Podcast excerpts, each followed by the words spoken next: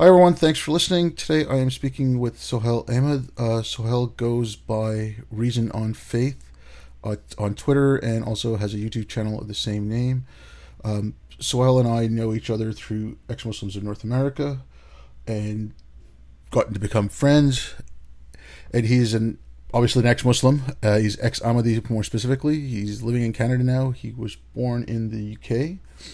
Um, and he's just recently put out a video about explaining why he's no longer uh, a Muslim, his journey to apostasy, also the fact that you know he was keeping that secret for a couple of decades now, and just his whole story, which I highly recommend everyone watch that video. I'll put a link to it on the bottom.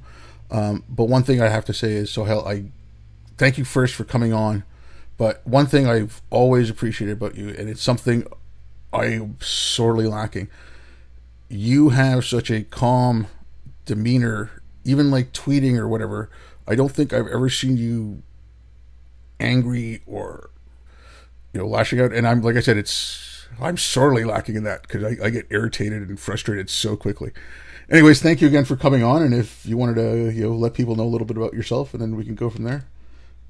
Uh, well, thank you, uh, for the kind words and for having me on the podcast. Um, a bit about me. It's, uh, I mean, I guess this is a short version, a long version. Um, I'll just start with a couple of details. I started, um, well, I was really devout as a as a teenager and into my early 20s, and I started questioning, and I found the conversations with religious elders weren't really getting me answers.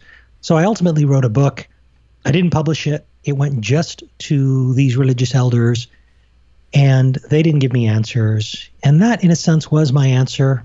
And for many years, I just kept the disbelief to myself and kind of drifted and, and as far as religion and just focused on other areas of my life and my career. And then a few years ago, I noticed the ex Muslims of North America and I saw ex Muslims generally speaking up and a lot of those old feelings and theological questions came back.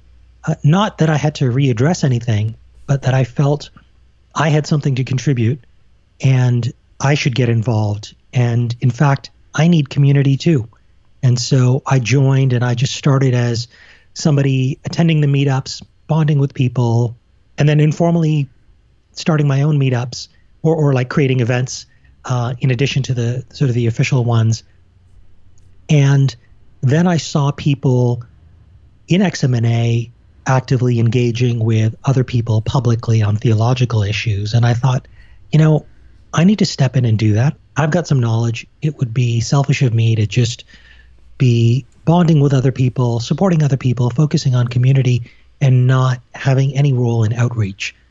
So that's what I started doing about three years ago, and people would know me from my alias, Reason on Faith, tweeting, writing blog posts, and then recently, as you mentioned, I created a video to kind of explain the journey and hopefully address a whack a mole of objections I would get by releasing what is, you know, a two and a half hour, uh, small movie in effect. And that's kind of in a nutshell my story. Um, so I'll leave it to you now to wherever you want to drill in. Okay. Um, so, like on your video, like you said, it, it is two and a half hours. But again, I recommend people watching it because you do do that. You go through a list of questions. Okay, if you're going to ask me why this, and you give specific examples. Um, but then also you you talk a bit about um, you know Ahmadiyas, which you know slight difference from other sects of Islam, smaller sect. If you could maybe go into this a little bit, but I'll just like started off like I'd always thought of Ahmadiyas, and frankly, I hadn't heard about the Ahmadiyya sect until about 2014 or so. But from that point on, like it to me, it was kind of like the Mormons of the Muslims in a way. Yeah, uh, it's a it's a good comparison. Yeah, the, because of one of the things you bring up in the videos, because uh, you, you always hear that they're they're very peaceful and a lot. I started comparing them to uh, uh, the uh, the Tablighis, right? Tablighis are also evangelical and have a missionary type way of going about it. but like on the surface, the Ahmadiyya message is not nearly as harsh as the Tablighi. And I find the Tablighi also go around to other Muslims telling them how to be better Muslims instead of wholly proselytizing to other people. Do you want to try to compare like the two styles, um, or if you want to just talk about Ahmadiyyas, because I find, like I said, the Ahmadiyyas, even though they're they come off as more benign, there's still quite a lot of pernicious stuff underneath. Which, while it might be apparent with the Blichis, the Ahmadiyyas might get a pass. Right. So um, I know a little bit about the Tablighi Jamaat insofar as you know they're butting heads ideologically with Ahmadi Muslims, and yes, they're missionary, they're evangelical, but I think the comparisons stop there because they've got a lot of animus in their messages, you sort of alluded to, whereas Ahmadis, uh, on the surface and legitimately, are promoting a peaceful way of dialoguing and interacting with other people to convey their beliefs. So I, I think there are problems with their theology, the, the Ahmadi theology, with the social structures built up around what is effectively a very high control community. And we can get into some of those. But when it comes to the issue of like warfare, jihad, violence, uh, they are, you know, they, they walk the walk and they, they walk the talk. Um, they are very peaceful. They've not been involved in any terrorist activities. And that's because even though they believe in the same Quran as everybody else, they're very selective with their hadiths. They are also very focused on the writings of their founder, Mirza Ghulam Ahmad, who came in 1889 and made a claim and that he was the Messiah and Mahdi that the Muslims were waiting for. And because he wrote so many books, and then he's had successors or khalifas after him, so much of what they have to say is what drives the Ahmadi Muslim mindset. And so their approach to things, their interpretation of the Quran, their softening of otherwise hard edges in Islam become the de facto go to understanding. And that's how they're legitimately very peaceful. They're not looking for offensive jihad. Obviously, if somebody attacks you, you've got to defend yourself. So that's still in play and, and that's reasonable. Um, so that's that's their ethos. And uh, I think that's as far as the comparison goes of, of really just evangelism, uh, evangelical outreach. Yeah. Okay. Um, sorry, I should have been a little bit clear about that. I, I didn't say that they were espousing any. I, I didn't want to imply that they were espousing any kind of jihad or, um, you know, violent overthrow or anything like that. I was just talking more about, like you said, it's a closed society. Um, you know, so they still have women treated as second class citizens. They still have, you know, social problems that you'll find with other Muslims. Whereas with the Tablighi Jamaat, you can point to them and say, these people are talking about jihad, these, they're talking about this. And right off the top, you have that to go to. Whereas with the Ahmadis, you might, they might get a bit of a pass because you're not going to look too deeply because they aren't so overtly calling for violence because there is still issues socially that stem from the religion. Right, right. So uh, they're not overtly nor passively calling for violence. Mm-hmm. And for that reason, you're right. They do get a, a bit of a free pass in in Western society in liberal media because Islam seems to be reduced for a lot of people to one issue, which is terrorism. And so, if you can have an effective narrative against terrorism and espousing peace, you've got a free pass. Notwithstanding that there can be a whole host of other issues socially, you know, that you get with high control religions that cause problems for people, and not even to mention the underlying question that you know most of society you know it's the elephant in the room that polite society doesn't talk about which is to ask frankly is this stuff even true? Yeah. I think that that's that that comes down to the core of it and i'm gonna go a little far afield here but it's not just religion uh, recently i just read um, in the last few months i've just read a couple of really good books. One was um, The Beginning of Infinity by David Deutsch, talks about how we accumulated knowledge. And then one I've just finished in the last week was uh, Kindly Inquisitors by Jonathan Rauch, or Rauch, I'm not sure how to pronounce that. Um, anyways, David Deutsch, he talks about static and dynamic ways of thinking. And then if you look at Kindly Inquisitors, it's about, you know, Khomeini calling for a you know issuing a fatwa on Rushdie, the creationist debate. He also talks about he calls it the humanitarian humanitarian threat to liberal science, and it's just that faith in and of itself, like the dogma of faith, will keep you from being able to ask the questions that can actually get you truth because everything is done by God.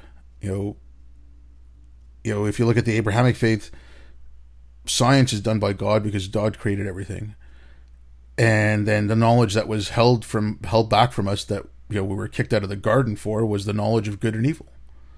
So you know God controlled everything, right? Like it's the, religion is just another one of these dogmas that's out there. Unfortunately, it's one of the more prevalent ones, but it's just another way to stifle people from thinking. Like you said, you know, like you have to get to some kind of truth. Like, are these things true? And right.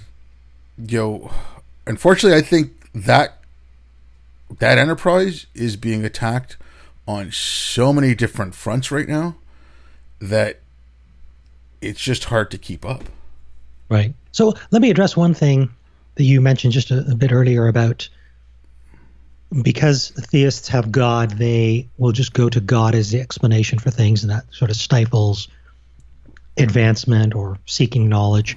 I think if I were to put a modernist apologetic cap on, just to just to sort of play devil's advocate here, I think what we're seeing now is a trend where they'll say, "Look, yes, God did it, but that doesn't mean He doesn't want us to explore and figure out His beautiful means of doing so."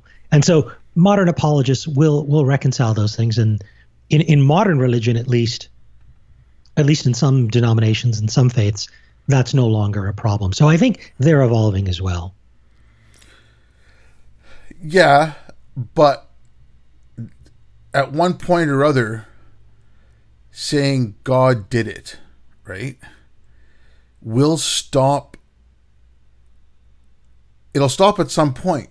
Like let's just say string theory. Uh, you know, a lot of people are still even now they're saying, okay, it's they've been trying it for a while. Is it going anywhere? But so they're working on string theory to find out if you know what is the fundamental particles that make up everything, right? But if you have a firm belief that God did everything, and at one point there is going to be no underlying cause and it's going to be God,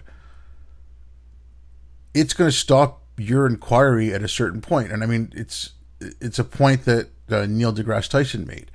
If you look at Newton, and because his belief in you know in an engineer that will tweak the solar system to stop it from flying apart, he didn't find perturba- perturbation theory, which Laplace did like hundred years later. But I mean, right. Newton shouldn't have been able should have been able to figure out perturbation theory because he came up with calculus. Right. But, but I, I think that's a, a function of his time and his attitude toward re- reconciling religion and science, which I think in, in modern religions, they've taken a different attitude. So now we may not hit those kind of problems. And I'll, and I'll give you a sort of a, a case in point. The only Muslim scientist to win a Nobel Prize was Dr. Abdus Salam. He was an Ahmadi Muslim. And so he, he won the same year as uh, Steven Weinberg. Yeah. And I think his work was on the weak nuclear force. And so that didn't stop him from, um, you know, pursuing understanding things at a fundamental level. And so I, I think we have to be careful as non-religious people to to continue what was true maybe in Newton's time and eh, perhaps projecting it into to current time because I think while there are maybe some fundamentalist Christians who would be like oh we don't need to know we don't need to explore I think there are probably elements of Christianity Islam and and other faiths who will now who, who've let that go Okay, uh, I agree, and but I still have a little small bone of contention here. Francis sure. Collins, right? Yeah, the head of the Human Genome Project, mapped the genome. But here's a guy who doing this, and you know, obviously a brilliant person when it comes to genetics, and you know, probably a brilliant person overall, but he was walking through the Adirondacks, saw a waterfall frozen in three parts, dropped to his knees, and gave himself to Christ. And yeah. you know, and in some sense believes the account of Genesis. Whether it's it's a allegory or whatever, but he he believes some of it to some extent. Like, yes, we are all born in sin, and when it comes when push comes to shove, I'm not saying you know like you were talking about. Uh, uh sorry, I'm going to forget his name. Uh, uh, Abdullah uh, Ab- Abdul Salam, Salam, yeah, Salam. yeah. He they worked on a weak nuclear force because they knew they had quarks and stuff underneath, underlying, you know, the the the subatomic particles, and but now with string theory, you're looking for something even smaller, something we can't like, you know, we can't even see quarks, let alone those. But what I'm saying is, at what point then? How far will your inquiry go when you give it off to God? And I know in Newton's time, yes, there were Newton was religious. There were other religious people. Newton believed in all kinds of weird stuff, um, but at this t- at this point, like okay, there is nothing to test for. We're going on some sort of faith here, like you know, even the multiverse or the many worlds. I tend to believe what I've read on that because I don't understand the math, but the math can only go get you so far, right? Like we don't have actual proof, so if you have a belief in an ultimate creator and you're going after something like that, how long before the belief in the ultimate creator is just going to get you to throw up your hands? Well, I think Francis Collins is a is a great example because his conversion in front of that waterfall was a very emotional thing. Um, he was not necessarily saying other people should come to Christ because I saw this waterfall. It, w- it was a very personal thing, and more importantly, it didn't affect his outlook on science and the Human Genome Project or, or anything there. So that compartmentalization, I think, well, I find it puzzling, and I'm sure you do too. It, it still works for these people. It, it's not holding back the science, and I think we're we're in a new era where that sort of thing isn't really going to hold back the science because there'll always be people curious who are giving themselves a new narrative of it's our responsibility to study as far as we can push it and keep pushing to understand the beauty of God's creation, for example. And that's what they would say. So I think that new narrative now has has generally removed that risk. Okay. I mean, and again, don't get me wrong here, because eh, I've had this argument with some people who said, okay, well, if it's a believing Christian, we shouldn't allow them teach teach biology. And I was like, no, I don't care if they're a believing Christian. If they can go in there and they can teach a subject, then they keep their religion out of it. I don't. I really don't give a rat's ass if on Sundays they go in and they believe in a six thousand year old Earth. Yeah, you know, and that's it, true secularism. That you know that those things are personal, and as long as they can function in their responsibilities to society in a public capacity, then you know what they believe and what they do in private um, are generally, uh, you know, their own business. All right. Uh, like I said, unfortunately, I think I took us on a, a little bit of a tangent. It was fun. Uh, just going to get back to Kate, your video. Now, you, we had, I don't want to say similar, but because I started questioning a little bit earlier and uh, I stopped believing about 16. And then, you know, like six years later, I told my folks. Uh, but you, I mean, you kind of lived. Um, you know you lived hiding your apostasy or your non-belief for quite a while. So so let me let me clarify a bit of the timeline there. So as a child, I think there was a period when I was maybe seven or eight where I actually questioned the whole thing. Um, but of course, you're not having conversations at that age necessarily with other people at that level because it's just socially so taboo but I, I kicked around those ideas of, you know, does God exist and is this religion true and things like that at a young age. At the same time, I'd be really active in the religious community and at the religious camps, which we called Ijtimas in the Ahmadiyya Muslim community. I'd be doing the religious knowledge tests, and I would I would always score at the top end. Um, but if you got me to try to, you know, recite the Quran in Arabic, I wouldn't even bother, or do the Urdu poems in a singing voice. I didn't even try those. So you know, I I had those periods where I was like most children, kind of indifferent. I'd go through the motions. I finished the Quran. My parents had an Amin for me. And then there'd be another period, maybe when I was 12 or 13, where I'd start to get into it a bit more and I'd be religious. Uncles and aunties would sort of dote on me. Oh, you're such a good boy and you're religious and you're scoring well on the religious knowledge tests. And I had an aptitude for it. And then you get to a point, and I think it was maybe 14, 15, where I was just, I didn't really actively question it. I just, I was indifferent. It didn't matter as much. And then I hit about 16, maybe 17 at the latest, and it started to become really important to me. And I dug into it. And the more I did, the more I'm seeing this curated material that's very rosy on the surface. I had that very kumbaya instinct and idealism that, oh, you know, I want to bring everybody together under one banner and we're all one big family. And I think any young religious person sort of feels that way about their particular church or denomination. Uh, and they want to bring everybody together. So I had that. And then when I did, you know, and that took me into my early 20s. But when I finally put my book together at 25 and presented that to the religious community, and they couldn't give me answers, I just checked out because I said, you know, this is this is not for me. But I didn't advertise it. My parents knew, my siblings knew, but generally other people just saw me as somebody who wasn't as active religiously. But people don't you know, you know this in the Muslim community, people just assume, oh, you're not really actively involved. You probably haven't read much. You don't know much. If you did, you'd be more religious. And so you just let people have that perception of you. And this is something you'll remember from my video, where at a certain point, you get fed up with people having the perception that you're somehow the lazy Muslim or the deficient Muslim or the uh, rebellious Muslim. Um, it's just undignified for people to look at you that way and for you to project that passively because you don't want to create a scene. And so, yes, I did have these kinds of questions and periods well before my teens questioning things, but I wasn't as solidified in those thoughts as it sounds like you were in your youth. Yeah, I mean, well, with me, it's it was just it was one question, and then from there, I didn't get a sufficient enough answer for that one question, and then from there it just led me to just more and more things came up, and I'm like, well, okay, this just doesn't make sense, and that was it. It was, you know, like like for me, the first question was, uh, hearing about you know in five billion years the sun's going to burn up and it's going to die out and we're all going to be dead, and then reconciling that with uh, Day of Judgment, and then my parents trying to tell me that it's the same thing no, it's not. They don't even sound remotely the close, you know, the same except for the fire. But there's other parts of the Day of Judgment that you that doesn't show up in there, and it's just. And then from there, it was just you know.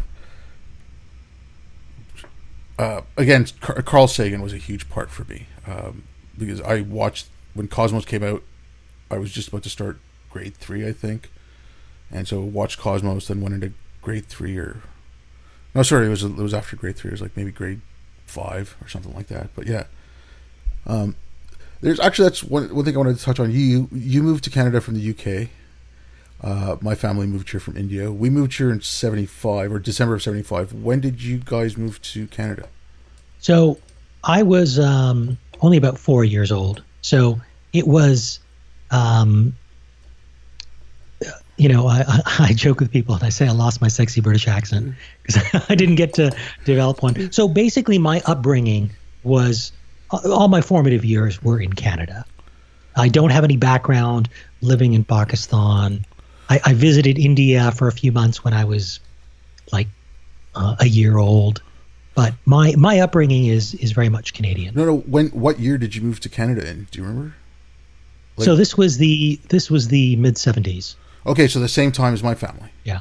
All right, so because yeah, we moved like I said December '75, and I was six.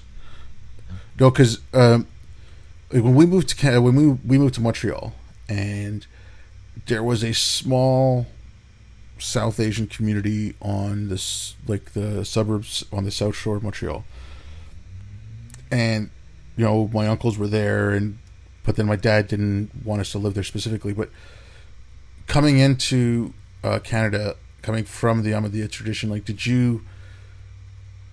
I, I don't know what Toronto was like. So were there was there specifically an Ahmadi community, or was it just a general South Asian community? Um, there was an Ahmadi community, and it was very small. It was a few families, and they were pretty tight knit across the GTA. Okay. And those were kind of the golden years of that community. And I've talked to old friends who who grew up at that time from some of the early families, and how there was a lot of really good people, a lot of sincere people, a lot of a lot of love between the families, and it wasn't as uh, rigidly religious and organized and sort of orthodox the way it's since become in the last 20, 30 years. Yeah. Okay, what's your take on that? Because I, I noticed in Montreal, we moved here, like I said, and they were in the mid 70s. So there was, I believe, one, maybe two mosques in Montreal, like one Shia, one Sunni. Um, but it was only about the mid 80s that they really started getting more and more. I mean, by that point, I think we had a few, but still only a handful. But it was around the mid 80s that more and more mosques started being built. And I don't think the communities were large enough to kind of warrant the amount of mosques that were being built. It was just, you know, oh, well, this is a Bengali neighborhood and this is a Pakistani neighborhood. So instead of having one mo- mosque where we'll go together, we'll have a Bengali mosque and a Pakistani mosque. Right. Well, you know, I, I think a lot of that is just a natural consequence of immigration and a higher concentration. Then you end up getting more organization. Things become a little bit more structured, which sometimes, well, most of the time, brings with it more rigidity. And that's just a natural outgrowth, I think. But I mean, I found the rigidity was okay. Like my my my mom, um, you know, prays five times a day. My dad would always play zakat, but my my parents were never ones we would we never went to the mosque, you know, except on Eid. So like you know the, the two big celebrations, we never right. really was not. The, first, there was wasn't many there, but we just didn't go. Um, my uncles, on the other hand, did go, and they would talk about how things were getting. You know, the the the khutbahs, the Friday sermons, were getting harsher, and they were becoming more political. And you know, they're saying it. Well, it's some of these people they're bringing in because they were bringing in imams, especially in the 80s. Now I think you know they can train people locally, but they were bringing in people who were a little bit more rigid from you know either the Middle East or South Asia or you know whatever you know whatever community that mosque came from. They would try to bring in people from there to be the imams, be the sheikhs, be the you know the Sunday school teachers, and they would talk about how that was coming up. You know, yes, there is more moss because there's more people. I really, like I said, you know, that's a natural thing that's going to happen. But what was being taught in some of them, at least, anyways, they were complaining that it was getting a little bit more stricter, and they were saying that it's coming from the people coming in to teach it.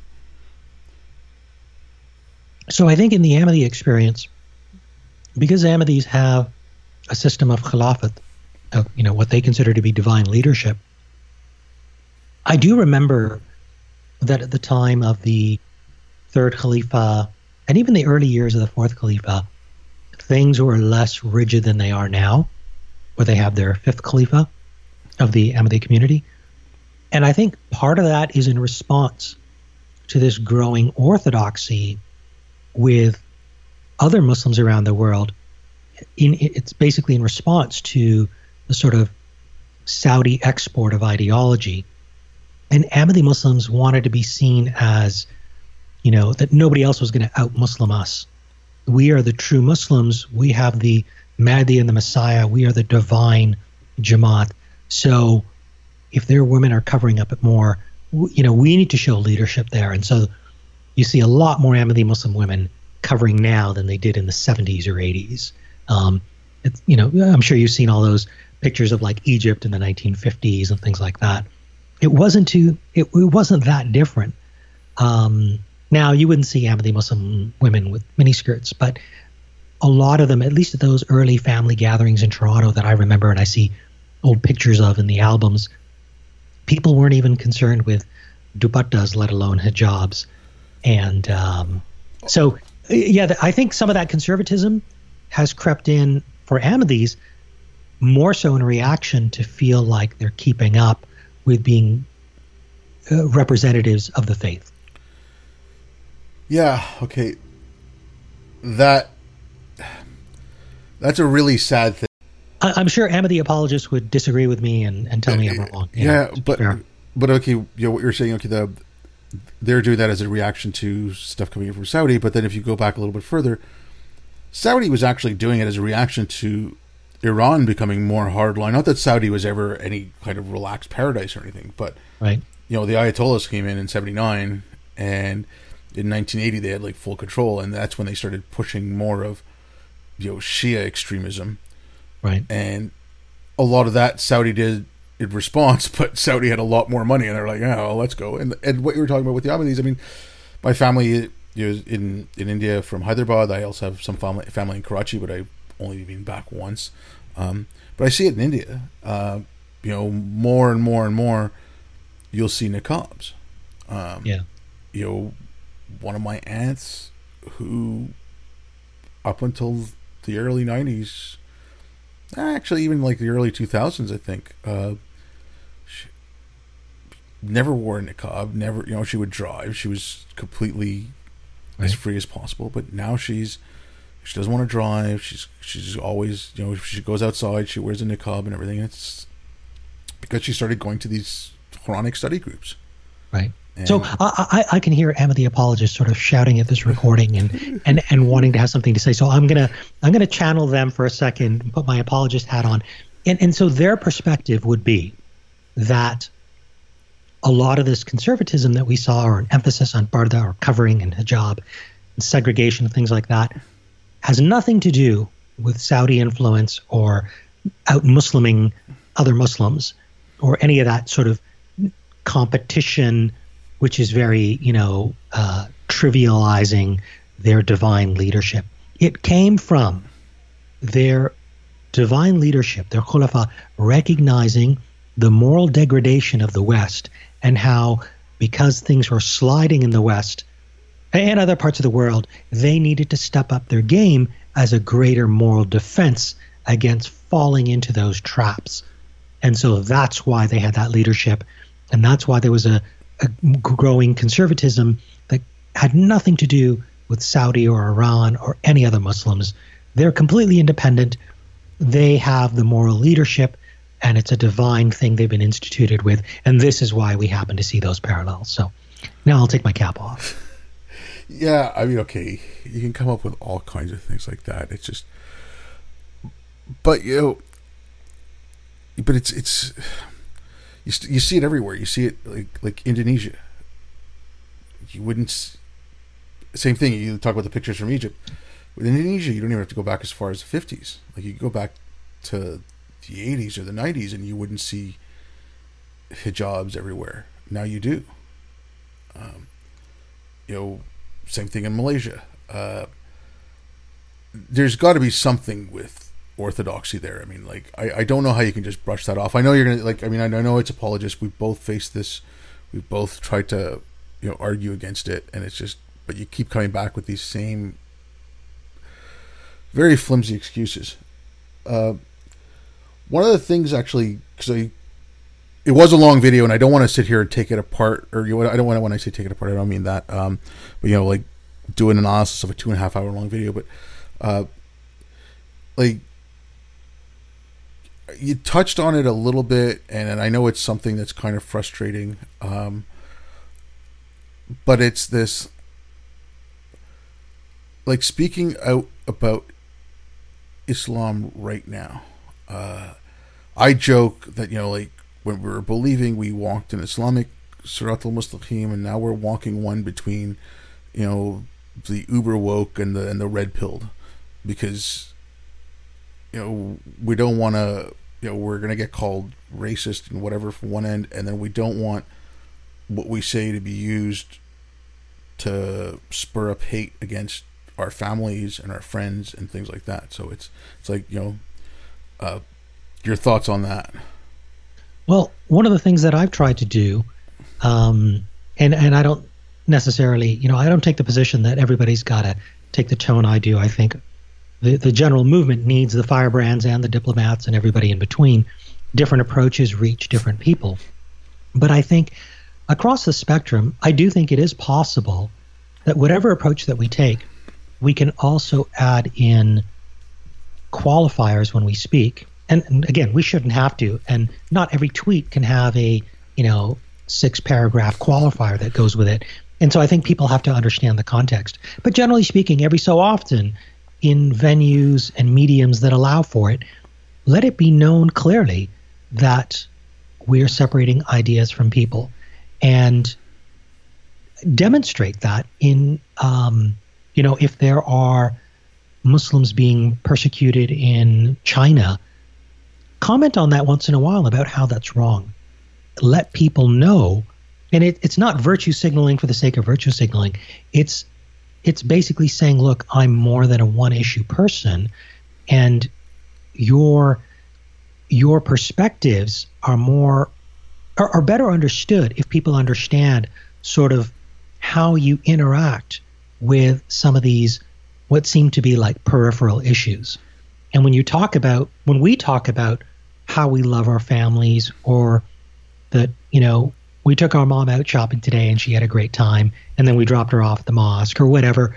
I think when people can see these humanizing anecdotes of how many of us have been able, or for those of us who have, have been able to coexist with our Muslim families and friends, I think that makes our critiques of the ideas much more powerful. If we write an article, let's say that's long form, and we if we think of how this might get co-opted by the far right, well, we can put some poison pills in there so that it can't be, or it it's harder to be. And it's sad that we have to even think of these things, but I think by doing it, th- there's two wins. One, we're helping protect our material from getting misused and hurting the people that we love. And two, our critique, I think, becomes much more seriously regarded by people who might be dismissive uh, off the bat. So that's my approach. I try to demonstrate that. I'm not perfect. I, am sure I've uh, slipped. I'm sure that even though I try to be calm most of the time, I've had the odd day, especially soon after I came out, where I started laying in strongly on Twitter. Um, but uh, those are rare, and we're all going to have those as human beings. But I think what's more important is the overall arch, uh, the the overall ethos of our, our message over time. Yeah, but okay. Here's where I'm, and I'm really disheartened. And it was, you know, I, I've been seeing it for a while, and like that's why I'm saying I'm I want to like go after the underlying thing here, not just the faith aspect of it. The faith aspect of it adds other dimensions, but okay, after the Christchurch shooting, right after that, like you know the the, the, killings there, I had friends who I considered rational, putting up things that were saying along the lines of that it's whiteness that causes white supremacy whiteness is something that subsumes all of society. All white people are responsible for racism. Now, if I was to propose that about Islam and say it was a Muslimness that caused the Sri Lanka shootings on, East, you know, Easter Sunday, I would rightfully be vilified. And then you you see that coming from like a you know whatever call them woke progressives. I, I don't know. It's too many yeah. labels for everything. And then on the other side, you know, if I do, and I have spoken out against what's happening to the Uyghur Muslims because it's, for me, it's not about Muslims or non-Muslims. It's it's. I think you're in the same. You know, it's it's human rights. It's basic, absolutely individual freedoms, like human the, dignity. Yeah, you know, the, the values of the Enlightenment. That that and and a lot of people throw these terms around, and I don't think people know what they actually mean. You know, a lot of people throw around freedom of speech, but they, they just think of it, okay, I have the right to say whatever I want. They don't uh, under, fully understand these concepts, and I think that's, I mean, that's a whole other issue. But that's what I mean. Like you, it, I don't understand. I, I don't know how to argue against someone who says that whiteness, in and of itself, is responsible for what happened in Christchurch. All white people are responsible for racism, and if you or I argue against that point, we have been consumed by the whiteness, and that is making us act against our better instincts. How do you? I mean, that is as crazy as anything in any faith. And yeah, so that's I, out I don't normally, I, I, don't, I don't normally engage with uh, anything like that. Maybe I don't see it on my timeline, or um, I mean, in general, there's a lot of stuff going on in the meta discussion about religion where you get into this person is on this political spectrum or this person said this or that person platformed this person. I generally try to stay away from that stuff and and I would even call myself ignorant of a lot of those things because I I don't really pay attention to those kind of discussions. My focus has tried to be really on the theology. Once in a while I'll see what's going on. I might pop my head out and, and have a little bit of commentary on some of those things. But I know that I could just be completely vilified if I missed one detail in the narrative of what happened in the back and forth. So I'm I'm really loath to get into that stuff.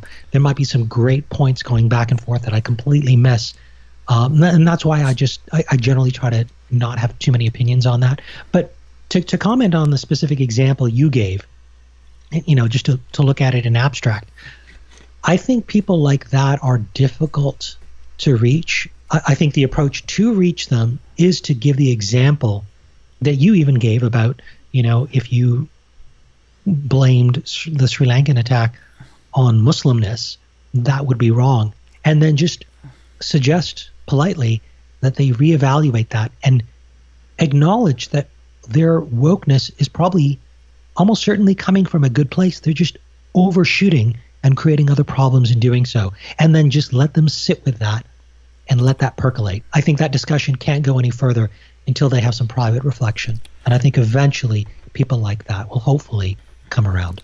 I tried doing that actually with one of them. Um, what I tried doing was, do you remember, uh, you know, the famous Sam Harris uh, on Bill Maher when, when he course, was called yeah. gross and racist? But he was talking about the concentric circles, right? Yeah. You know, you have the jihadists in the middle, and then you have, you know, the people like the Muslim Brotherhood outside and going out. And I tried doing that. I said, okay, well, you know, let's just take a a look at, um, you know, okay, this white supremacist. He is analogous to, you know, an ISIS member that's going to go kill a bunch of people, right? You can, those two are the same. And I tried, but once you get to the outer circle, or once you get to a point where you say, okay, these people are just living their lives. They're not, you know, waking up in the morning to create a white ethno state or waking up in the morning wanting to kill the infidel, right? Like they're just waking up in the morning. I'm going to go to work. My kids are going to go to school. I'm going to come home. We're going to have dinner. Maybe go see a movie. Like yo, they're doing that. Yeah. But it gets to that point, and then, and I like okay. I, I don't want to belabor this uh, because it's going to derail everything. But a, uh, some parts of academia that's being taught and like, like again, some parts of academia that's being taught. But the people I'm speaking with are my peer groups, so they're in their 40s, you know, close. I'm pushing 50, and they're not, um, they're not in academia, but they're they're they're picking up the stuff that's coming out of academia, or like I said, some parts of academia where they where this is being taught, and I, it's like that's what scares me. Like this is getting into my peer group, like on their Facebook page, right, putting this up after that happens. I'm like, okay, like there is another. It it it it almost seems to me like there's some sort of people are searching for some kind of meaning, so they're going to this or they're going to the other extreme. You know, not that you should find meaning in white ethno nationalism or anything like that, or any kind of ethno nationalism, but it just seems like they're they're they're they're, they're craving something, and right. I don't know. And, and, this might be that um, for a lot of human history, we invented gods and the religions that went with them because it it filled a need, and I think as religion is very quickly dissipating from society, we haven't kept up with devising things that are good replacements for the people who who crave that and I think a, a large part of the population will crave that. Um, and that's why all these religions and and gods were created in the first place by humans. So I think that's a legitimate need that we'll have to figure out as a society. How do we, you know, everybody should choose their own meaning and their own purpose. But I think it is helpful for people to have almost like training wheels or a starter set, like a tricycle, from which then they learn to ride faster and further and go in their own direction. And so I think that's part of that vacuum is creating the opportunities for some of this craziness as well. And that's unfortunate. Yeah, okay, that's that's a bone of contention I have with a couple of people, and I say, I mean, you know, like, okay, you are dispelling the metaphysical claims of religion. And I have no problem with that. I people shouldn't live under delusions, right? It's, and to call it a delusion, you know, we can get into that if, if it's too harsh a term or whatever. But but what are you going to, like you said, what are you going to provide them afterwards? You know, it wasn't the it wasn't the the science part of religion, for lack of a better term. It wasn't God saying, you know, here I created all this that kept people in it. It was the other part, the the, the knowledge of good and evil, right? Mm. That's what religion controlled in your lives. I mean, the whole science bit was taken care of. I did this, worship me because of this, and then here are all the rules. Here is how you can act good to get my approval, or at least uh, you know in the Abrahamic faith. So just dispelling that, you know, in the case of Islam, that you know something you mentioned in your video as well, like the sperm is informed between the ribs and the backbone. I mean, fine, you can disprove that, but can you?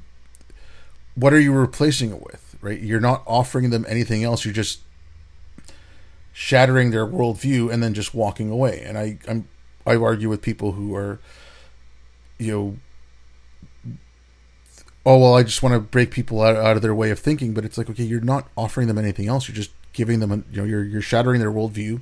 You're saying, well, think like this now, and just leaving. And it's not a good way to go about it. Yeah, most people don't have the tools necessarily. And I think people coming out of religion are the most vulnerable because for so long they've delegated that kind of thinking to other organizations. So when they come out of it, they're starting at less than zero compared to somebody who just grew up non religious and was thinking about these things and developing systems for themselves from a very young age, um, you know, perhaps with the, the guidance of their, their parents. But this is where I think things like Alain de Botton's uh, The School of Life. Um, he's got conferences and excellent videos on different topics and philosophy and life. They provide some good starting points for a lot of people. I mean, well beyond starting points, really. There is um, things like the ethical societies. I remember Sam Harris when he launched his uh, famous book, The End of Faith. He gave an hour-long speech, which is a famous YouTube video, and he was at the I think it was it was the Ethical Society. I think it was the New York chapter, that was actually hosting that talk. And so there are stru- there are communities that are springing up, and I talk about this sort of near the end of my video, where I think there's some work that we can do.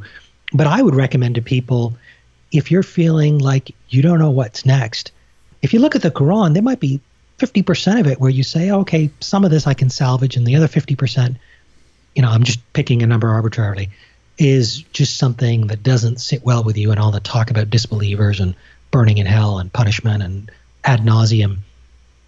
Well, you compare that with maybe reading Khalil Gibran's The Prophet. That's probably a much, much better manual for life. And I, and I talk about his section on children in, in one of my latter segments of the video. There's so much beautiful wisdom there. Maybe he's got 5% of it wrong, or maybe there's 10% that you would disagree with. But I think he's probably got a much better batting average than books like the Quran that you could rally behind. And it's better having 90% that you agree with and 10% that you don't, that you're free to let go of, than having nothing and feeling like you're rudderless or purposeless or have no meaning. Just long enough to give you some tools for thinking, a frame of reference, and uh, then maybe you don't need it. But there's there's so much literature out there from so many great thinkers, and I think people need to give themselves that, or you know, read books on Stoicism, Marcus Aurelius Meditations, uh, Seneca. I think if people supplanted religion with some of these thoughts, th- we'd have a lot less problems. And these aren't the end all be all. We can probably do better than that. But for right now, I think there are some of these things that can help give people some perspective. Yeah, and I mean, unfortunately, the one the one thing with religion and um, or any kind of these dogmas, okay, take you know a, a very ludicrous, ludicrous example, uh, Anthony Robbins. Okay, you go to an Anthony Robbins seminar, I've never been. Uh, just I have. Yeah. Okay. I'm actually a fan. Okay. And I think a lot of Uh, people misunderstand it. I, I'm I'm not shitting on Anthony Robbins in any way. I'm just giving you this as an example. I, Yeah. I I'm saying this is silly in the sense of comparing it to a faith. Okay, but I'm just I'm just going to draw an out. You go to Anthony Robbins from, and I've you know I have friends who go to it like oh I'm so pumped and this and that and they're ready to go and they're you know they're they're going to take on the world. And then six months later, they might need to go order a video to watch it again to get that feeling again. Right. Whereas re- with religion, um, you know, you go to church every Sunday or mosque on Fridays, you know, synagogue on Saturdays. You, you, you know, you you go do all these things, and it's a repetition of that message over and over and over again. As human beings, we need that repetition. Yeah. So I mean, giving, and I and again, it, it's going to sound like I'm saying you got to start a whole new faith or something, which is it's not what I want to do. But giving someone, okay, here, you know what? Look at these books, look at that. But like the EXMNA thing, um, you know, monthly meetups or you know some sort of regular meetups where you can go talk to people you you know you do have a community you can go share and talk things out because that okay more than the the person at the pulpit or the imam giving the khutbah or whatever you know having some guy with a beard yelling at you for an hour or so is not fun but the community inside you know like i said i it never went on a regular basis but i would go to eid and all that and then all the people after the prayers after all the sermons and everything you know the, the sense of community and the sense of belonging it, it's not for nothing right so it's Oh, it's a human need. Yeah. And that's why religion co opted it. yeah, it's uh, I mean, so like I mean, like I said, I it's not that I had this discussion with a mutual friend of ours, uh, Armin Navabi, and it was more along the lines of as you're, you know, as Dan Dennett says, as you're breaking the spell, why not part of that be helping the people the, helping the people that you're you know you're trying to say okay look this is this is a different way of looking at things maybe this is a better way at the same time instead of just showing them that better way showing them the toolkit or giving them the toolkit that will help them you know evaluate their evaluate the two systems and see which one's Right. better instead of just saying okay you know of course the earth's not flat it's round here you know like instead of just feeding them, you know, from a fire hose type of thing. Just say, okay, here's the system. Look at this system. Your system says this. My system says this is how we should look at information. Take a look at the two systems and evaluate both of them through that way, and just give them the toolkit to do that. And maybe having them break the spell for themselves will then lead them on a better way to find out, you know, what's going to give them meaning and purpose. Right. I, I think um, I think it was Aristotle who might have talked about. Um, well, I know Pluto was uh, Plato. Sorry, was talking about the you know the ideal forms, and I think it was Aristotle talking about seeking virtue and modeling where you see virtue in others. And and he's not talking in a religious context. He's talking in a moral context.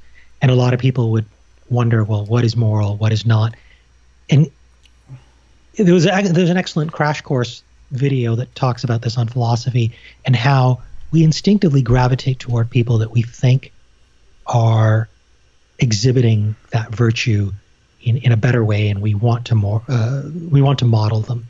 So I, I think in addition to offering the one-two punch of debunking religion, we need to make sure that our own lives, as best as we can, reflect success, happiness, um, a good way of living, and that we present people with tools and other ways of thinking about things so that they can define for themselves what it means to leave religion and find meaning and purpose in their place after that. And it's not necessarily what we're doing, but I think by being examples of the fact that you can be happy, that you can be functioning as part of society, and, and all this without religion, I think is a powerful motivator for people to realize that all hope is not lost if they let go of religion. Okay, just a quick thing, and and I apologize for this in advance. Are you doing like an ex-Muslim uh, Jordan Peterson thing, like clean your room? Uh, no, but I, I think a lot of that stuff is is kind of obvious. But something Alain de Botton said in his TED talk, uh, he called it Atheism 2.0, which I think the title sucks. is really misleading, but his talk itself, the content was really good. And one of the things that he talked about in there was how, in addition to community, rituals, some basic guidance for successful living, one of the things that we need as human beings that we gravitate toward is having these sort of weekly or monthly or some periodic exhortation to to live our best selves. And I think because we don't get that from religion, people go other places for that. Um, I think that's useful, but of course we've got to opt in. It, today it might just be, you know, listening to a TED talk that inspires us. We poo-poo the, you know, going to the mosque and having some guy with a funny accent drone on at the Friday khutbah, something that doesn't make a lot of sense and we've heard over and over again. But a weekly khutbah that was as diverse and as well researched as a TED talk, well, that would be amazing. You know, and this is where I think some of those structures that religion stumbled upon over centuries of refining itself and figuring out what appealed to people, some of those things are universal, and we need to remove the religious context and be able to take some of the things that worked, our need for community, for example, and transplant that into a safer context for the people who want to have that in their lives. Yeah. Okay. See, like, I, for the last little bit, anyways, I've, and it, it's not that there's any disagreement with anything you said there, but I've, I've been trying to focus on, um,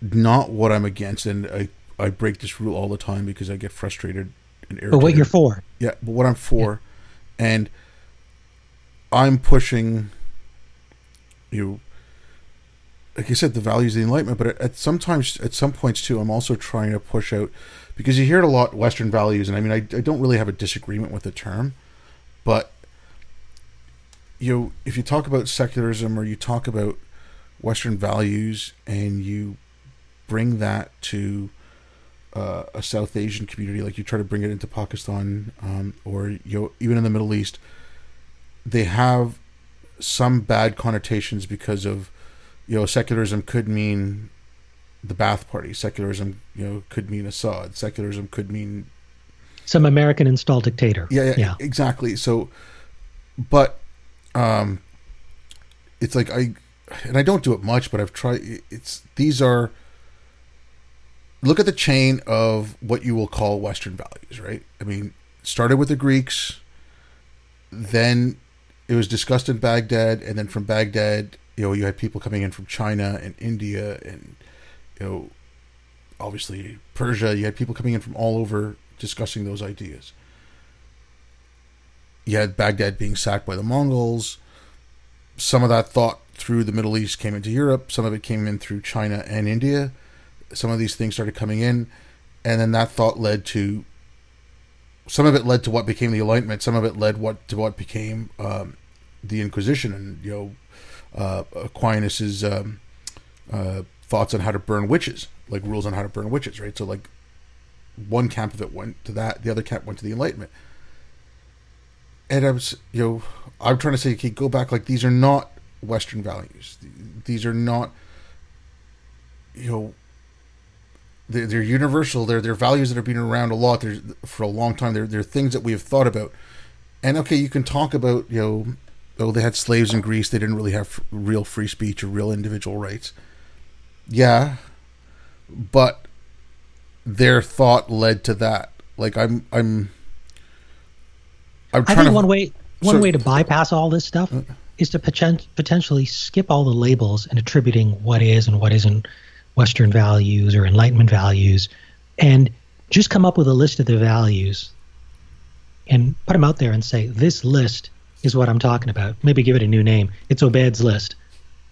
And then it's much easier to say, to, to have conversations about that list of values. This is one thing I really liked about the Muslim reform movement Um, Asra Nomani, Zuhdi Jasser, a few others were part of that. Like, I, I don't think people are converting to that movement or necessarily signing up.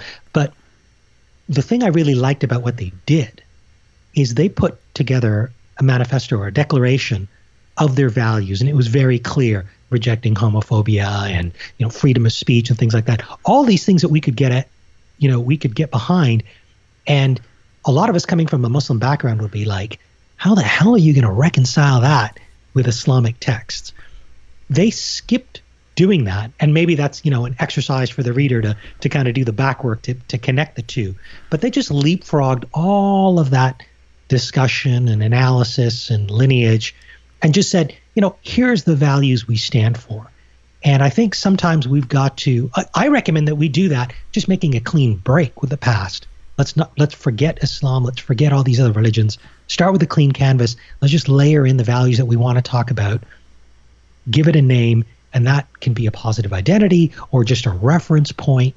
But that's where I think the conversations of the future are going to be most meaningful and valuable. See, okay, that's that's something I've kind of I, I, was talking about um, a little while back, and I again tongue in cheek I said how like Sam Harris at one point had said, you know, this is the uh, this is the narrative narrative like the narrative of how to talk about any given narrative and he was using that disparagingly and i said yeah. I, I, think it's time we had a conversation conversation and you kind of had that with yourself or had it with your side or your team, for lack of a right. better word, where yeah. you do just that. You come back and you say, okay, we advocate for free speech, but what do you mean by free speech? Like, how free do you want it?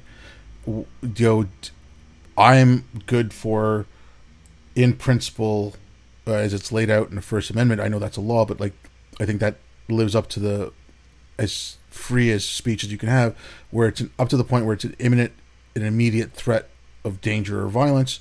Right. All speech up to that point is allowed. Like there right. is no such class as hate speech. But go back and figure out what those first principles are. Right.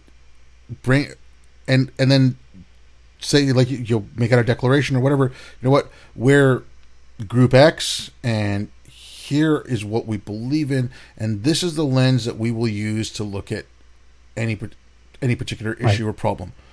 And do it in such a way that you know steelman steelman yourself in such a way that it's unambiguous to anyone else. Exactly. And this is what we need to do because oral conversations they can't get so they can only get so far before we sort of lose our place in the in the mental stack of all the concepts that we're layering on that's why a bunch of people need to get together come up with one vision of what some of these things are. Another group will come up and have their own sort of laid out, and maybe these things will be small books, but at least then we can have conversations that are more productive because we can say, oh, I've read your book. I've got this issue with this point, this point, and maybe that's an essay. But there's stuff in writing that we can express with much more nuance and detail and get further in the conversation than strictly oral conversations back and forth. And, and so I think that's kind of, you know, putting this stuff to writing and then critiquing it with each other and having discussions based on on giving it some solid form, I think is the next step for a lot of us. Okay, actually, speaking of that, because um, you just spoke with uh, Iona Italia, right? And uh, there's something that I've seen her uh, tweet out about a lot, and it looks very interesting. It's it's exactly on this point um, called Letter.wiki. Right, letter wiki, where you have these conversations. Yeah, with- yeah, and that's exactly what it is. And I, I like that's to me that seems very, very interesting because it is that you're having, and from what I've seen, it's all civil. I'm sure you know, someone wants to go in there and be an ass, they can go in there and be an ass, I guess. But it's you know, how much? No medium protects us from that. Yeah, exactly. And but we shouldn't. I think that's a fringe part. But what ends up happening is, of course, and you know this, social media ends up uh, amplifying those kind of voices, and then they actually start filtering into some of the cultural concerns. And so I think we need, oftentimes, maybe in the past, we might respond with ridicule to that. I think perhaps the more effective means of combating some of those trends is to respond with a little bit of compassion, but hold our ground where it is pretty ridiculous. Um, and yeah, I, I think people just don't have the tools anymore to contextualize what's normal versus what's their particular situation, what is what is understandably t- triggering versus what people need to be able to develop a little bit of thicker skin or uh, no pun intended in order to uh, function in society because it's not even good for them if they're that sensitive to these things yeah um anyways again like sorry i keep going off on these little tangents but uh, i want to get back to your video because there's actually one part in there which i, I kind of disagree with quite a bit uh, sure. It was when you were talking about, uh, you know, the benefits of Islam, and I'm not saying there aren't any. I'm just one particular one of them. You were talking about consolation at a time of grieving, like at a, at a funeral or a death in the family or something like that. Now, I don't. I've written something about my four experiences with deaths in the family. Um, mm. Two funerals and then two where I, I, I, you know they were too distant like they were too far away and I couldn't go to the funerals um and any kind of consolation that I saw anything that was given was always this is this was the will of Allah people were there people were like you know people would come yeah. over bring food it was there was nothing like I've seen it you know, in Judaism and Christianity, you've gone to funerals for friends or friends' families, and there is some solace given to the family. In Islam, it was there was no solace whatsoever given. It was. Can you give me an example of the solace that wasn't given? Like what was okay? What was okay, at my dad's funeral, my mom and my aunt were crying um, like you know, they do a viewing or whatever. They were they were they were crying by the body, and my uncle admonished them because there's a hadith that if you cry too loudly and if you moan and wail at a funeral, it's a sin. Okay, so grief was denied. Um, this past November, went with my mom, took her to like the, my brother and my dad are buried in the same grave, in the yeah. same cemetery. Um, my mom, upon like you know we went to my dad's grave, and obviously my mom got sad. It's you know natural. We go to my brother's grave, and she really started crying. And in the middle of her grief, she stopped to ask forgiveness for Allah for weeping so loudly in a cemetery. I mean, right. Th- th- th- that's obscene. Right. So I can, you know, so l- let me jump in here. So I understand your objections, and my part of the video there, and perhaps I didn't relay it as clearly, was not that there was a metaphysical consolation, but that there was what was beautiful. And I'm not even saying that this is unique to Islam. And I preface that section by saying a lot of these things predate Islam and can be found in other places. In my own experience, they're packaged up with Islam because that was the community I grew up in. And specifically, you could even say I'm taking an Ahmadiyya Islamic perspective on this. And in that, we don't have anybody interrupting women and saying don't weep too loudly or citing hadiths. Most hadiths for Ahmadis don't even exist. You know, if they manage to survive because Mirza Ghulam Ahmad referenced them in some book or some Khalifa of the Ahmadiyya Muslim community references them, you know, they're super cherry picked and woke, then they'll survive. Most of the other stuff doesn't really make it through. So the Ahmadiyya Muslim experience won't really have some of these negatives but aside from that, the the the real point that I was making there with respect to consolation was you have a family who just lost a loved one and you, you can be startled you can be like a deer in the headlights but then you have this local community who knows you from the mosque your extended family and, and whatnot and they come over and people will be you know if there's a grieving widow they'll be like don't worry, Appa. You know, we'll help you take care of things. As soon as somebody passes, let's say they're not even in the hospital, they'll help with calling the um, the funeral home, getting the body transferred, or making arrangements, or there's some paperwork, or the family is so startled they can't even think about laundry and cooking, and other volunteers come over who are not even blood relatives, and they're cooking they're providing consolation. You have a lot of people coming over to offer their condolences. Now, those people are staying for a few hours and they need to be fed. But then you have other volunteers who are coming over and they're bringing food so that the grieving family can just be supported, loved, and consoled by other people around them and not even worry about any sort of logistics of anything.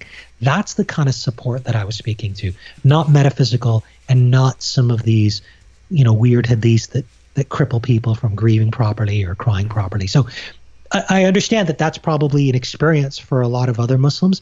For my specific community experience with Islam through the through the Ahmadis, it was we didn't have any sort of those negatives that that you brought up. So I think there we can understand sort of the the different experiences shaping our view on that particular topic.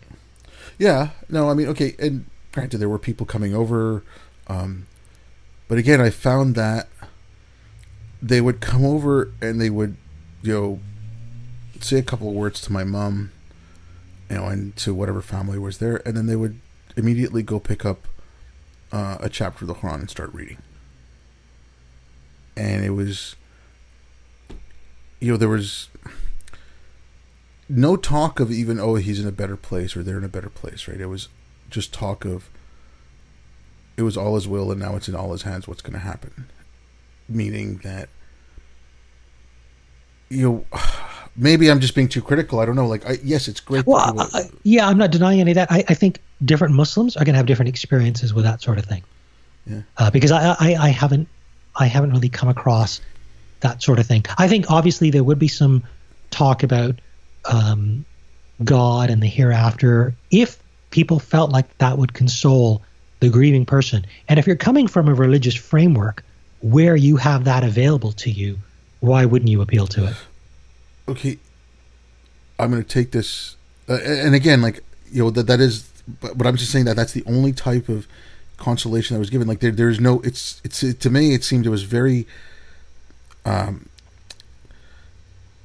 it was all caught up in ceremony. Like there, there was you know there was a protocol to it. You you said this, and you got this reply. You said this, you got this reply. But um, just okay, you know, if if the, if the person is being sinful, they're going to have a horrible rest in their grave, and snakes are going to eat them, and blah blah blah until the day but of Did that come up when families are okay consoling others? Well, that didn't come up, but the religion came up quite a lot, and that's in the religion now. I'll give you an example, like because of my brother, my brother and I were, you know, broke every edict possible. Like you know, we were very very haram. Okay. My mom knows this. Now, if that's thrown in her face all the time, and it's like, oh, it's going to be left up to Allah. What's going to happen to him? You know, in her heart of hearts, she might be thinking her son's going to rot in hell forever. Right. I don't see how that's a consolation. Like right. so I, I think people who are insensitive in that way, um, yeah, it's not really, uh, it's not good. But I don't think Islam necessarily prescribes that. I think certain Islamic community, certain pockets may okay. behave that way. So sorry, but I, I, don't, I, I, I, don't. I just want to interrupt. I, no one actually said that to her. No one okay. said that your son. But the religion is being brought up over and over again. She's reading the Quran over and over again, right? Yeah. And these things are in there. Yeah. So she's reading that. And, you know, if you're reading a book and you had a loved one just die and there's a passage on death in that book, that's going to stick out to you, right? Sure, there there are perhaps other passages that might be more consoling that don't touch on that, and and uh, yeah, yeah, I, I think it's kind of hard to police it. That's just inherent in religion. There's yeah, going to be good I, stuff and bad stuff. I realize that, but I mean, I just I've again, I you know you can't you don't know people's families like you know even close friends of mine you know, who were never really religious. I don't know if once everyone left internally, they're they're turning to some sort of faith to to lead them to that. But everything, even the consolation around it, I found was just based on reading the scripture. It wasn't so much of you go there, you say a few words, and you sit there and you read a chapter of the Quran and you leave. And that was kind of what it was. It was to me, it was solely religious based. And again, obviously, like I, I don't want to be to, to beat this point home too much, but you have a you know your background as opposed to mine, where my you know obviously that changes things. But it just like I said, in my opinion, I found that and that was one point of contention. Like that was like I think the only real point of contention. It was, and it's it's it's really minor, and I'm being nitpicky, and I, I realize that. Um, No, but no, I, I understand the pain because I think for, for a non believer perspective like we have, that would be annoying. But I think we also have to remember that if the assumption is those people are believers, can we really say that that doesn't provide consolation to them? It it might actually be what what does. Yeah. We'd have to actually ask them as opposed to uh, as non-believers projecting what um, we may feel they feel, and, and that's something that we can do as believers. Asking our sorry, as non-believers, we can ask our believing family members who've gone through this, how did this make you feel, and what were your thoughts at that point in time, and and maybe from their perspective, it's exactly what they wanted to hear. They wanted to hear the scripture because that consoled them that all is not lost and that they'll see their loved ones again or whatever. Yeah. Um, it's hard for us to know.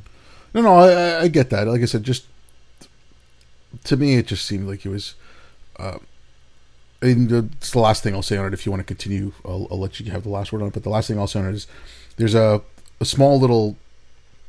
Uh, I don't even want to call it a book, a booklet by a German philosopher, Jürgen Habermas, called um, "An Awareness of What Is Missing," and he opens it up talking about a friend's funeral um, and this friend of his was an atheist. Most people going there were atheists. It was held in a Lutheran church because it was a large, only building large enough to hold everyone. And you know, people came up and gave testimonials for this person's life and talked about it. He said everything was there, but the amen was missing. And like, okay, and again, this is my personal experience. You know, four different, only you know, an N of four here. Um, but you know, at my dad's funeral, the imam trying to proselytize to the non-Muslims there. Yeah. Uh, people running to the coffin and almost dropping it because it seemed like a, a prize to be held.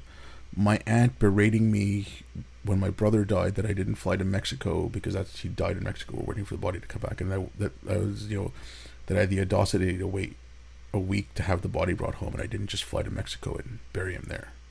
Um, you know my my brother had a son that was born within 12 hours or so he died um, the son and then my even though my sister-in-law like you know even if she'd been out of the hospital she wouldn't have been allowed to go to her son's funeral uh, to her son's burial. I mean it's things like that that i'm just like th- this religion there's an amen missing there. You know what i mean? There, there, there it, it, this is supposed to be the ceremony that you know lays the soul to rest so then the soul can then pass on to the afterlife. I mean that, that that's what religion is about at its core. It's it's about what happens to you after you die and i found that it treated my dealings with the treatment of death I, I, I just found it abhorrent. There, there was no respect in it. I didn't find any respect in it. It was just rote ceremony and just you know you do this then you do that you, you know there there was there's, there was there there was no compassion in it whatsoever that I found and you know Right, and, and based on what you describe, I can I can understand that. Uh, and uh, I, I think the only thing I have to add is really just to reiterate that different people, different Muslims belonging to different sort of expressions of Islam, can have quite different experiences there. And uh, some of us will have had better experiences dealing with funerals and death, and others of us from the Muslim world or from sort of Muslim backgrounds will have, you know, not so nice experiences and memories of of how those things were conducted. yeah um anyways this is a little bit of a downer of a topic so let's maybe move on from that um again because like I said I I really appreciate how calm and you know how you express yourself and any of the interactions I've seen you have with people on Twitter and stuff. You know, I think more people should try to emulate that. Um, like, do you have any advice for people on like how to proceed or how to have these conversations, or especially like a uh, you know younger Muslims who are questioning, who are not quite sure? Any advice for them on like how to go forward? So I, I think um, one of the patterns, and this is probably going to be very unpopular of me to say, uh, among uh, especially probably younger ex-Muslims is that I think well and, and some of it I don't even think will be controversial. A lot of people who leave religion in general, it's understandable and it's fairly common that we go through an angry phase. You know, we feel duped, you know, we feel upset like how did I believe all this and how did I waste so much of my time focused on this stuff that wasn't true or miss these opportunities? And the later in life that we leave religion, we might have more tempered our anger, but we have even more to feel upset with because we've lost even more time. Um, so, one of the things that pieces of advice I'd give people is recognize that it's normal that you're going to feel angry, but likely in a few years, you'll probably look back and say, I probably regret being so over the top and public in my anger. And so one of the best ways to to get that natural venting out of your system that you need to is to connect with an ex-Muslim support community. And I don't just mean online or on Reddit. I mean in person. So people who are in North America, Obaid and I, for example, are members of EXMNA, ex-Muslims of North America. There are similar similar groups all across the world. When you connect with people in person, you go to a local meetup, you can have these cathartic venting sessions and you get it out. Whereas if instead you're getting it out on Twitter, then people who are your family or friends who might see you, let's assume you're not even using an alias, or later you claim an alias that you used to use, people will develop such a negative impression that later on, when you've got more tempered things to say and more wisdom to impart, people will often have formed and you know this is unfortunate and unfair, but they will have inf- formed sort of negative opinions based on feeling so angry. So I'd say get that venting done in situations where you're in a support group as opposed to necessarily in public. The other thing, uh, the advice that I have is that remember that religions, as a non-believer, you know, we're necessarily taking the position that religions were invented by human beings, and they were invented to serve a need. Some of those things that they invented are really nasty and we've got to let go. Some things like community or you know the wisdom of speaking the truth and things like that um, we don't need to let go of we may find it harder to find our bearings or to find our our community but we shouldn't necessarily throw out everything and so the advice i give people is sometimes you can feel really lost when you let go of religion and you've got to rebuild your value system brick by brick. And so, what I'd recommend is don't try to do it all at once. If there was something in religion that for so many years guided your life or gave you peace of mind, then when you leave it, let's say you've had issues with it theologically, the um, misogyny is just too thick and you have to let it go. Drop the parts that obviously don't make sense. But other things that guided your life, don't feel like you need to drop everything all at once. Do it piece by piece as you encounter situations that call you to reevaluate something. And that way, it's more gradual and you'll feel like you're more in control. And obviously, this depends on what specific things we're talking about. You know, if you're a parent, don't circumcise your boy. You know, um, give that some thought. You know, before you have the kid. Um, so some of those things you need to act on immediately and change. But there are other things that you may not need to, and or that you might later on. And if you do them gradually, especially the ones that are not like life and death or of major consequence uh, that you need to address right away, you're going to feel more in control of your life. And that transition is going to go smoother. Because I see a lot of people who sort of throw out the baby with the bathwater and think that, you know, the opposite of Islam must be the way they need to live their lives, not realizing that religions in general were created by human beings to give us some coping mechanisms. So you've got to be really particular about the kinds of things that you throw out. There's the obvious things theologically that don't make sense or the really nasty commandments and the misogyny and inequality. Um, but uh, take it one step at a time. That's my advice. Yeah, I mean, just the little one little thing to add on to that. Now, because I've always said to people if they've ever asked us, don't think of it as that you're losing faith, but that you're gaining a clearer understanding of the world around you. Beautifully said. I'll, I'll go on to something else here for a second. Uh, something I've been calling overcorrections, and I think there's, uh, you know, the, the Uyghur Muslims. That that's a perfect example. I mean, that's a completely extreme example. Uh, okay, we have to fight because I, I see people. I've seen people here who said, "Oh yeah, you know, blah blah blah. This is wrong with Islam, and that's wrong with Islam." Then when they heard about the Uyghur Muslims, they're like, "Oh, China's getting it right." I'm like, no, that's that's that's that's not getting it right. That's not getting it right in the least. Um, People have, overshoot on both sides of yeah, the political yeah. ideological spectrum. Uh, yeah. um, then you know, far right populism. You know that that's an overcorrection to another issue. But in Quebec, there there's one that I really find egregious, and then I'm I in my mind both the pro and the con sides of it are using the worst arguments possible to be for and against this. And it's this Law 21 that they want to pass in Quebec, which is um, it, was a, it was a weird uh, evolution. First, it was uh, the the new premier said, "I'm going to ban all um, civil servants and government employees from wearing any overtly religious symbols." Then he said, "Okay, we're going to start with the Muslims first. Then we're going to go to the other religions." Now it's a blanket on all religious symbols. I am opposed to this law. I think this law goes against fundamental, you know, first principles, and I, I, I just, I think it's wrong on many levels. The people who I agree with when they say they're wrong, they're just saying this is a racist bill. This is all racism. You're attacking the hijab, and the people who are pro this bill are like the hijab's a horrible thing. We don't need it in public life. These are both the wrong arguments.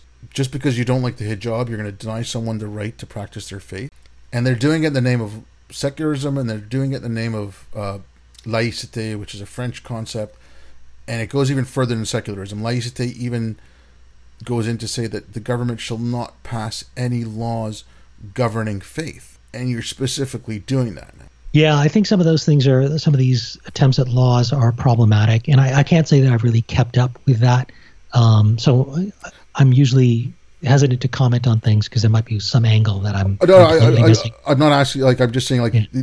I was just pointing that out as something as an overcorrection. I mean, as an you, overcorrection. Yeah, yeah. I mean, yeah. if you, I, I, don't want you to comment on something you're not not uh, you're comfortable. Yeah. But I can generally say I think people have the right to to wear a hijab or not wear a hijab, and if we start policing that and saying you can't, we start creating martyrs out of them, and then people end up focusing on that martyrdom as opposed to actually looking at the teachings of Islam and evaluating the truth claims. So I think with enough, you know, when, when people don't feel threatened, uh, and in this case, for example, Muslims, when they feel like their civil liberties are being respected, when they don't feel threatened, that's when they're most open to actually reflecting on their beliefs and having people, you know, gently challenge them on it and that's where change happens.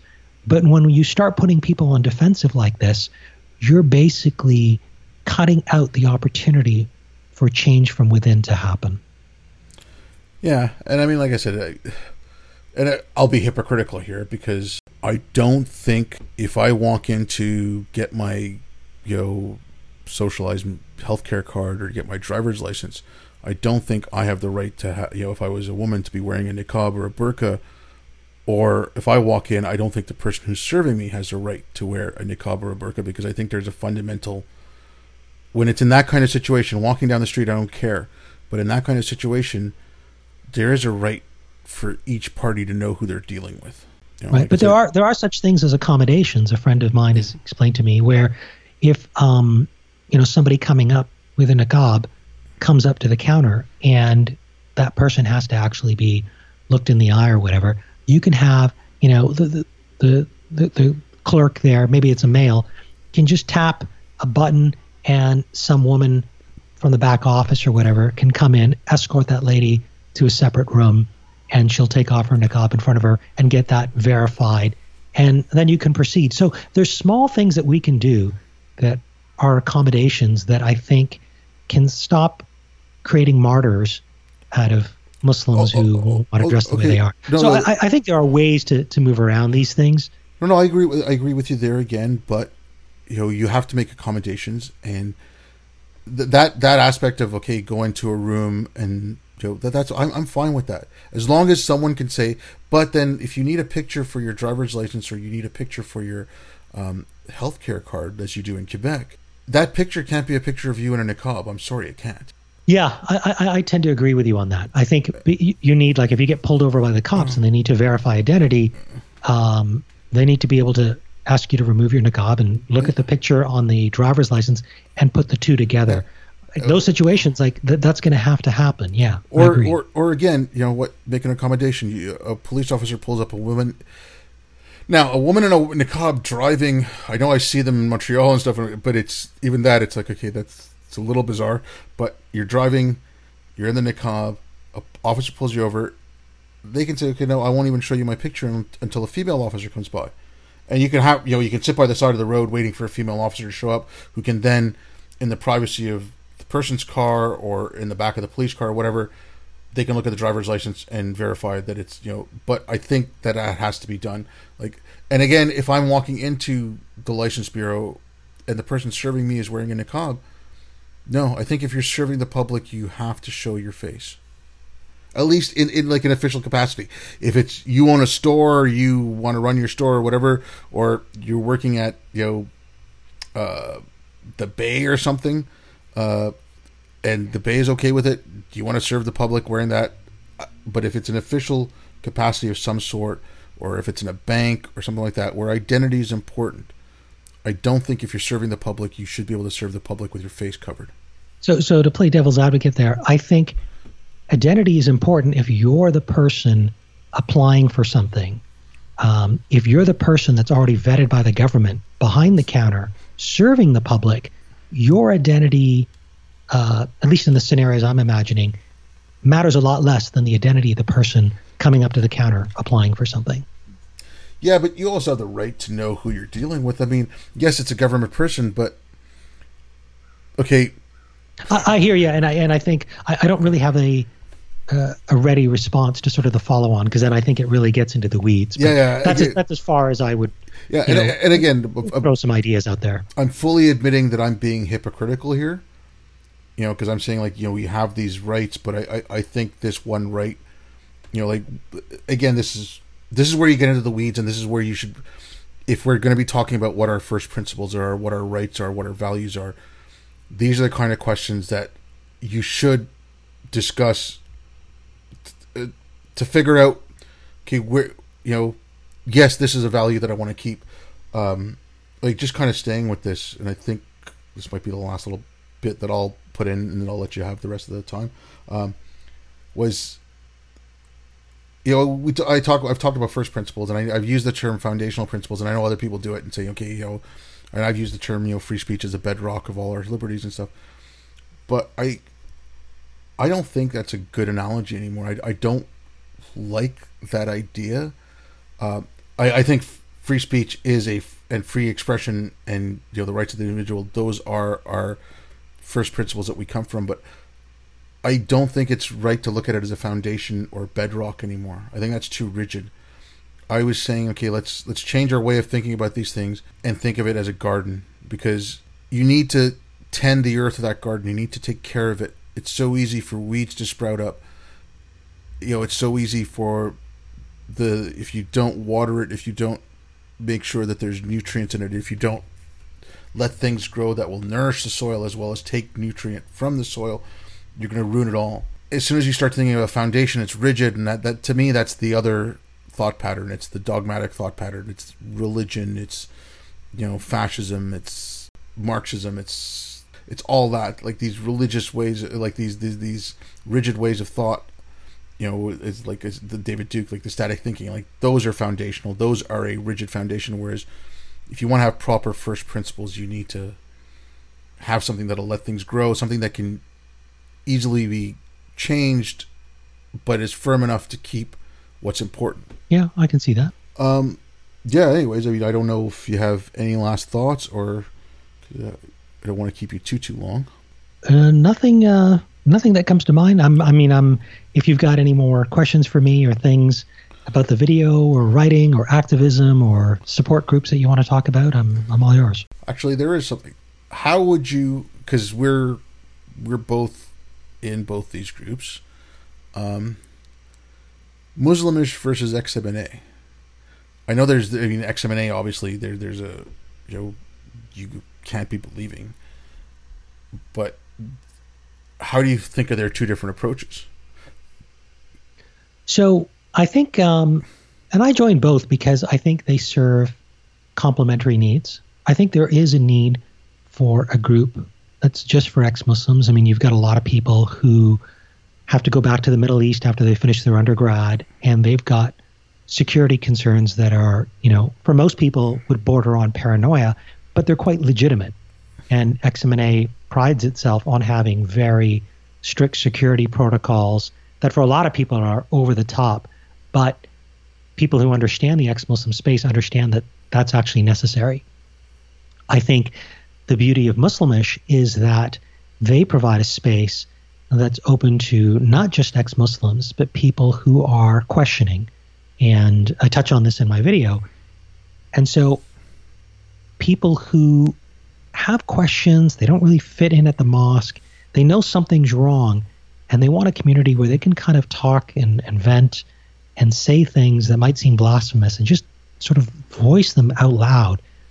Muslimish is a great community for that. Now, I I personally would like to see something like Muslimish that was catered to sort of the the gentler end of the spectrum uh, in terms of questioning. Like with Muslimish, you'll still get ex-Muslims there who are very firebrand, and even if you're a questioning Muslim, if you come into it, you can see a lot of blasphemy in their spaces that in a pure atheist group or pure ex-Muslim group might just be, you know, you you kind of expect that or you're you're it's not really going to shock you.